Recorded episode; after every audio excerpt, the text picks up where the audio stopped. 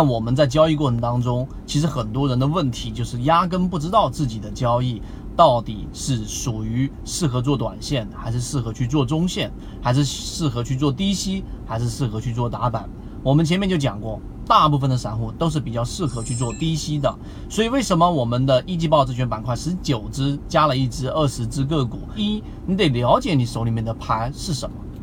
我们手里面散户作为一般的散户所拥有的牌，一定是具有巨大优势，就是资金进出比较快。第二，我没有所谓的这一种呃在仓位上的限制，我想买全仓我就能全仓，所以在仓位控制上我们具有很大的一个主动权。第三个，我们还真没有必要去做打板的操作，为什么呢？因为大资金它有它自己的劣势，游资它有自己的劣势，它有一个比较大的金额，举个例子，它有一个五千万或者说一个亿进一个小盘股的话，它不可能低吸的，它只能通过。然后不断的收集筹码，可能一个涨停板能够收集到呃百分之三四十、百分之五十的筹码就已经非常不错了。你不要希望说，哎呀，我一天就能收集完所有的筹码，这并不现实，并且它还有很多的限制。这是大资金，而我们作为普通的散户，当天就能建完所有的仓位，出现问题，当天我们也能止损出来。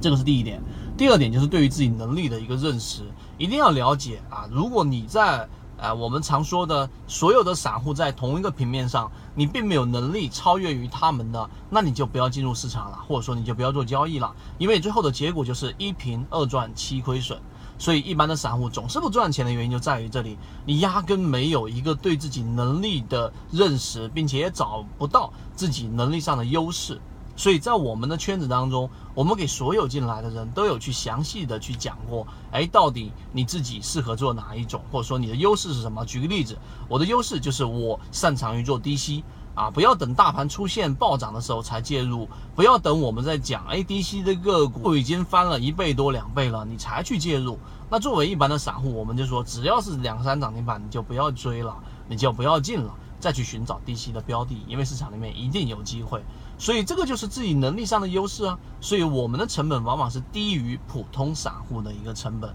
这个就是对于自己能力正确的认识，并且一定要找出一个自己啊强于普通散户的一个特点。而如果对于这一点你还完全没有任何认知的，都可以找到我们的圈子。好，今天我们三分钟已经把这一个呃，在一个牌局当中，在市场当中你要取到。我们说比较稳定的收益的两个重要的必要因素，已经给各位去讲了，希望对各位有所帮助。好，今天我们讲这么多，各位再见。